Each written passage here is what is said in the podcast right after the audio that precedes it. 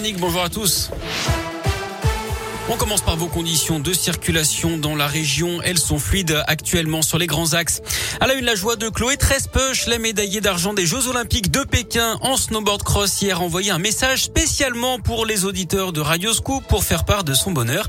Elle qui vit et travaille dans la région, à Lyon, quand elle n'est pas sur les pistes, savoure cette médaille remportée hier matin et elle ne compte pas s'arrêter là. Écoutez-la c'est un rêve qui devient euh, réalité. C'est beaucoup de travail après euh, l'échec de, de Pyeongchang.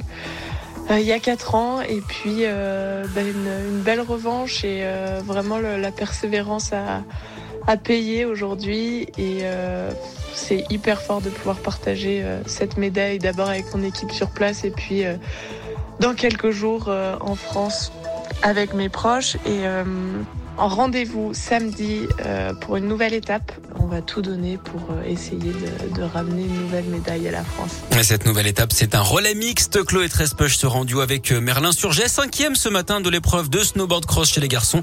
Le principe est simple. Hein. Dès que la relayeuse a franchi la ligne d'arrivée, ça ouvre le portique de départ du relayeur. Aujourd'hui, les Français sont rentrés bredouilles hein, de Pékin. Pas de médaille, notamment pour Alexis Pinturo en combiné de ski alpin.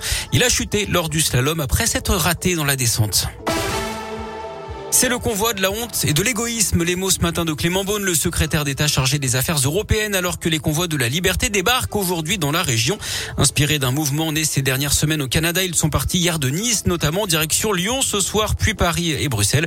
Paris où la préfecture de police a interdit ces convois pour éviter tout blocage demain des grands axes de la capitale. À l'intérieur, on retrouve des antivax, des antipasses, mais aussi de revendications portant sur le pouvoir d'achat et le prix des carburants. À ce propos d'ailleurs, Total annonce ce matin un bénéfice net gigantesque pour l'an dernier, 14 milliards d'euros. Le PDG du groupe, en s'en rappelle, a annoncé hier un chèque gaz de 100 euros à 200 000 abonnés précaires, mais aussi une baisse de 10 centimes par litre à la pompe dans un peu plus d'un millier de stations situées en zone rurale, et ce pour les trois prochains mois. Nouvelle journée au procès Le Landais aux assises de l'Isère aujourd'hui après les invités au mariage hier. C'est l'ancien co-détenu de Le Landais qui est attendu à la barre. C'est à lui que Le Landais aurait avoué qu'il avait violé la petite Smaïlis.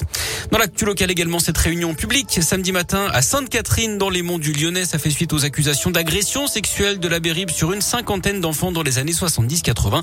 L'objectif de cette réunion, c'est de permettre aux victimes de se libérer par la parole. Autre sujet abordé, le retrait des vitraux de l'église de Sainte-Catherine où figurent des dessins du père Rib, mais aussi à l'éventualité de porter une action collective.